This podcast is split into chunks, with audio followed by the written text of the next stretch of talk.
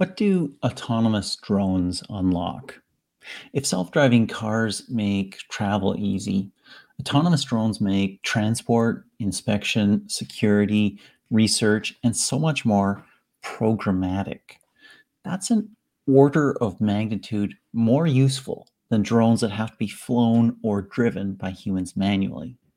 In this episode of Tech First with John Goodsir, we chat with Exyn Technology C E O Nader Elm, who has just announced the achievement of level four drone autonomy. I'll start here. Uh, you're announcing level four autonomy for your drones right now. What does that mean? So one of the things we realized very early on as we started talking about our robots is, uh, you know, we talk about autonomy and the word itself really doesn't have that much definition. I think yes.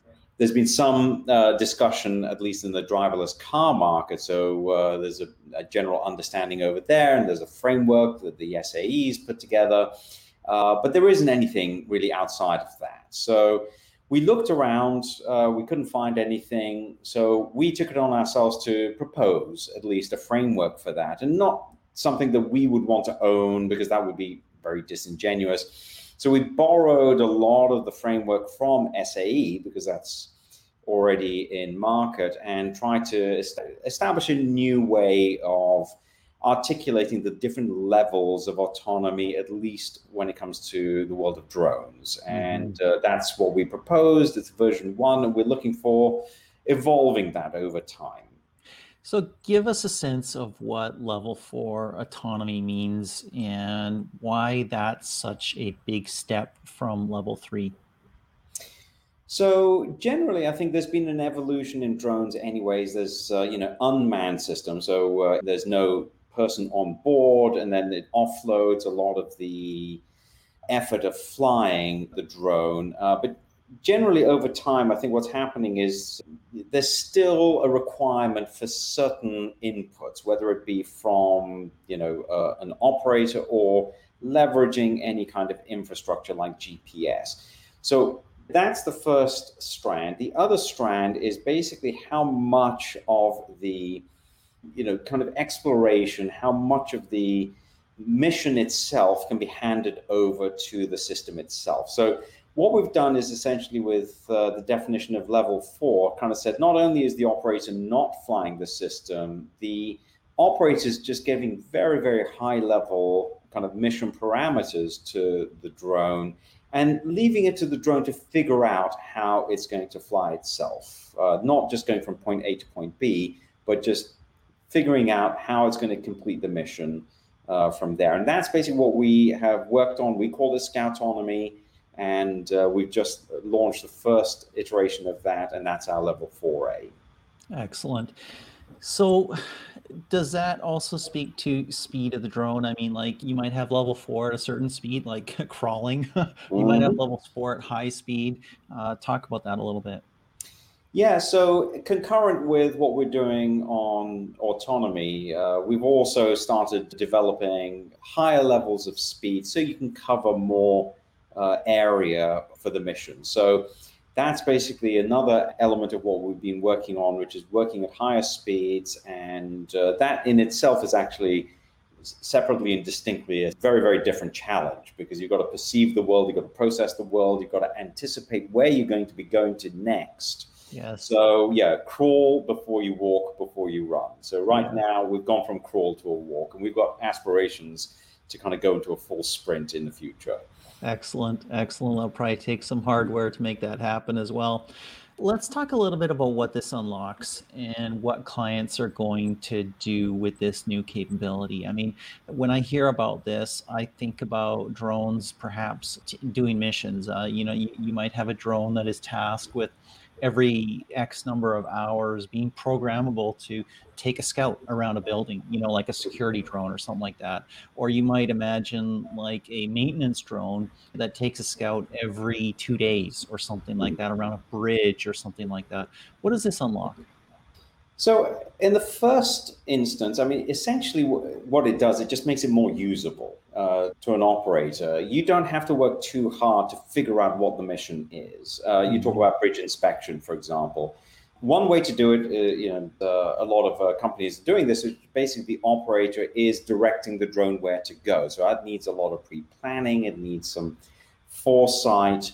Uh, what we're proposing is that you just need to know roughly where the bridge is. You need to instruct the robot to say, okay, it's between here and here, and it's a cube or a kind of a stretched uh, area, and leave the robot to figure out how it's going to span the bridge, go and cover the bridge completely, and know when it's done and return to base. Uh, that makes it a lot easier for you as the operator. You don't have to sweat the details, leave that to the robot, and makes it that much easier and better. And in some instances, it'll actually make it more effective because humans make mistakes. The algorithms hopefully will be able to remove any of those uh, kind of errors, human errors that might otherwise be in there. So in other words, it's kind of like telling an adult to go and do something versus walking a kid through it step by step by step uh, every time you go. Does a drone need to have an internal representation of bridgeness and what to do with a bridge to enable this? Uh, it doesn't, no. I mean, it's working on basically the physical geometry of that thing. All it knows is it's a cube. Uh, so mm-hmm. I'm going to go into that space. I'm going to figure out where I can and can't fly. And wherever I can, I've just got to make it complete. So beyond that, though, that's not to say that there are opportunities to now start adding in more smarts to basically say, okay, now it doesn't have to be bridge, but you know, if there are particular things of interest that you want to zoom in on, you can mm-hmm. train the robot, because at the end of the day, this is edge computing by definition. You can train it to look for certain things, and if it finds them, to act differently. So for example, scan the bridge, you identify rust or cracks. Now zoom in. I need a lot more detail on those areas, and then continue with the mission. So you can actually establish entirely new behaviors and uh, new problem-solving mechanisms in real time on board. That's really interesting. And when you say you can train the robot, who is the you here? Is that a generalized you, or is that on a per customer basis, or is that you as your company train the robot? You know, when you see something like this, zoom in, who's training that? How's that work?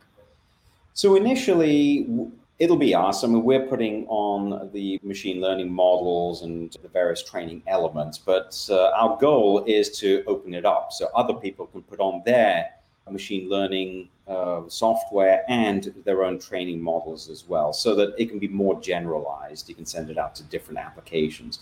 We don't profess to be the be-all and end-all for all things. However, we want to be the enabler for a lot of other applications that other people have uh, capabilities for.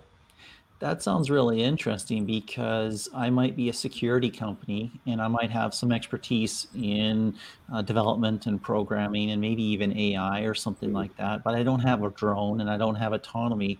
But if I can take this drone and I can take its autonomous capabilities, I can say, hey, take a, a little fly around this stadium every thirty minutes or so, come back to base to recharge if you need to, right? But take a fly around. If you see a human where there isn't supposed to be one and define that, right? You know, then zoom in and give me some more shots and maybe alert me or something like that, right? That's exactly right. And that's the thing. We, we're not smart enough to imagine every scenario and every uh, kind of interesting thing that might happen in different industry verticals. So in security, you're right. I mean, it might be go fly, and if there's something specific, like a person that shouldn't be there, and that's another interesting thing. You can identify people, but now you've got to have enough contextual information to understand that they're not supposed to be there. Yes. Uh, but there could be other applications as well that we just haven't thought of. I mean, in the context of, for example, warehouses, if you're flying through a warehouse and you see a particular object that might be, uh, it's supposed to be in the warehouse, it's a forklift truck. And so you can figure out, okay, I'm going to work around that. But if it's a person that's not supposed to be in the aisle, then you can kind of say, for safety reasons, I want you to back off, I want you to return to base. Yes. So these are all interesting things, but Uh, experts and other companies we want to enable to be able to do that.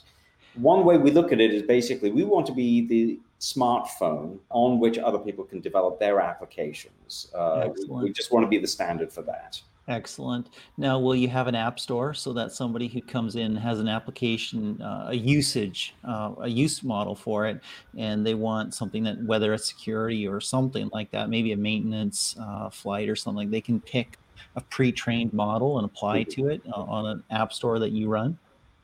Uh, the, well, I mean, the answer is yes. And uh, the app store, so I don't, where I'd like to kind of get to is we are not even in the loop. So we just publish the A P Is and people can plug into it. They'll obviously get support from us, but more like a value-added reseller would. They would develop the applications, put it on, and then uh, put it out.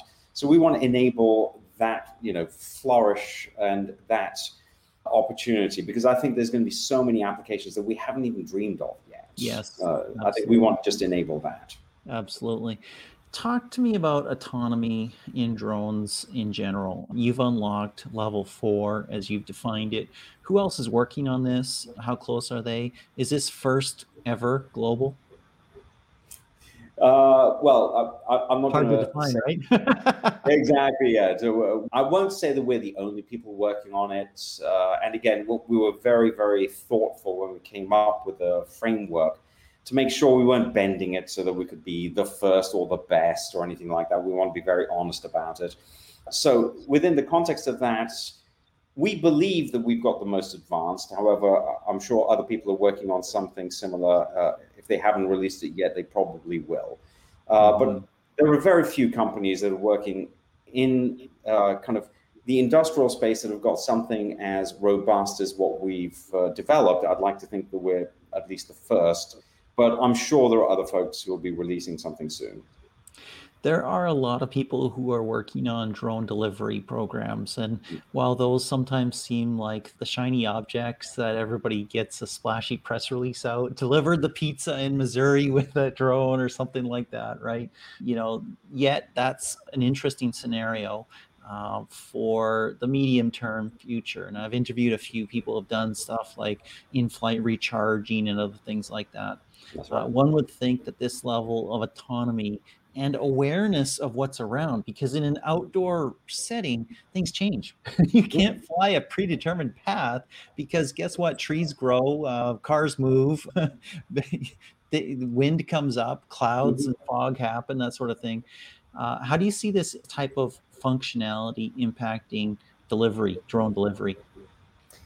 Specifically drone delivery, I mean, uh, all of that uh, regulation and F A A thing aside, just looking at the pure technical aspect of it, uh, yeah, I mean, it is a definite interesting challenge because, to your point, you might have uh, had that journey once before, but you can't assume that the map is the same map every time you come back. So there's got to be enough intelligence on board the robot to be able to adapt to whatever the environment may be every time. Yeah. Uh, and that's a principle we use in whatever situation we're in. So even if there's a repetitive flight in an environment, think of a warehouse, you can't make the assumption that the environment hasn't changed, but the, the mission is still the same. So we can adapt to that kind of an environment. And I think with delivery mechanisms, it's not just the tree or the new telephone pole that's gone up, uh, if people are still putting up telephone poles, but it's going to be other extraneous things. Like, for example, the dog that's been set loose that's chasing after the drone. You've got to be able to adapt safely to those kinds of situations as well. So, you know, there's going to be how to get from the depot or the delivery truck, do the last mile, and then there's going to be the landing site selection, which is actually going to be very, very interesting. So that's a whole other kind of thing. So you get to the proximity where you're supposed to deliver, and now, you know, the, it's the last mile, and now the final fifty feet. That's going to be the most treacherous. That's going to be the most complex, and that's where yes. you do the most intelligence. I, I could totally buy that. I could totally see that. That's always the most challenging. It's interesting because some people that I've talked to said, we're not going to land. Because when you land, that's an F A A event, right? Landing and taking off is an F A A event, and it requires a variety of bureaucracy and maybe checklists and startup procedures or shutdown procedures, that sort of thing. So we're going to drop and go. and yeah. How would you feel about ordering your iPhone for drop ship delivery, literally? literally drop literally ship. Drop ship it, yes. Guaranteed two feet or lower. it's not. It's sure. Not... Exactly. And yeah, of course, knowing my luck, it would land on the concrete part of my patio. Shockingly, I'd be okay with it because, frankly, in the way they pack boxes these days, I, I, I'm pretty sure it'd be okay. But what's interesting, you mentioned that, you know, environments are unpredictable.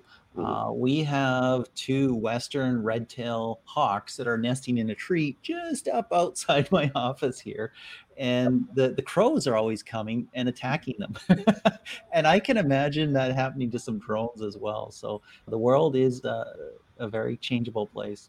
Yeah, that's a whole level of, yeah, I mean, avoiding attacking hawks. We've seen YouTube videos of hawks attacking drones. Uh, That's a whole level of uh, thing that I think we haven't really kind of started looking into yet uh, mm-hmm. collectively. We, we need to. Yeah, yeah. Let's um, cast our eye forward a little bit and, and look out two, three years or so.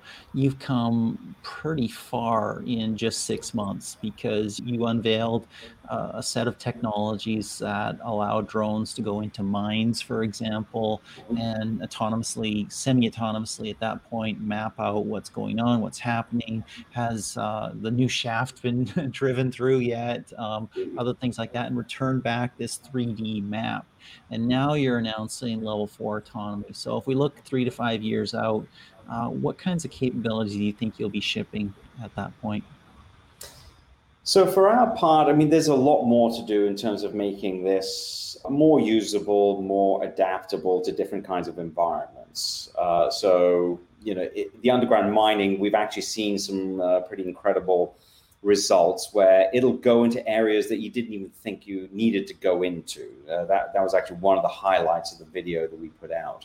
And so over time, I think there's things that we want to do to make it faster, make it higher resolution, make it more accurate. Uh, we're seeing a lot of interest, uh, certainly now in terms of what we're doing, but also requests to see more of the same and, and just better performance over time. Mm-hmm. But uh, the other thing we were kind of contemplating is basically the the ability to have multiple robots collaborate with each other so you can scale the problem, both in terms of scale and scope. So you can have uh, multiple identical robots on a mission, so you can actually now cover a larger area, but also have specialized robots that might be different, so heterogeneous uh, mm-hmm. swarms, so they can actually now have specialized tasks and collaborate with each other on a mission.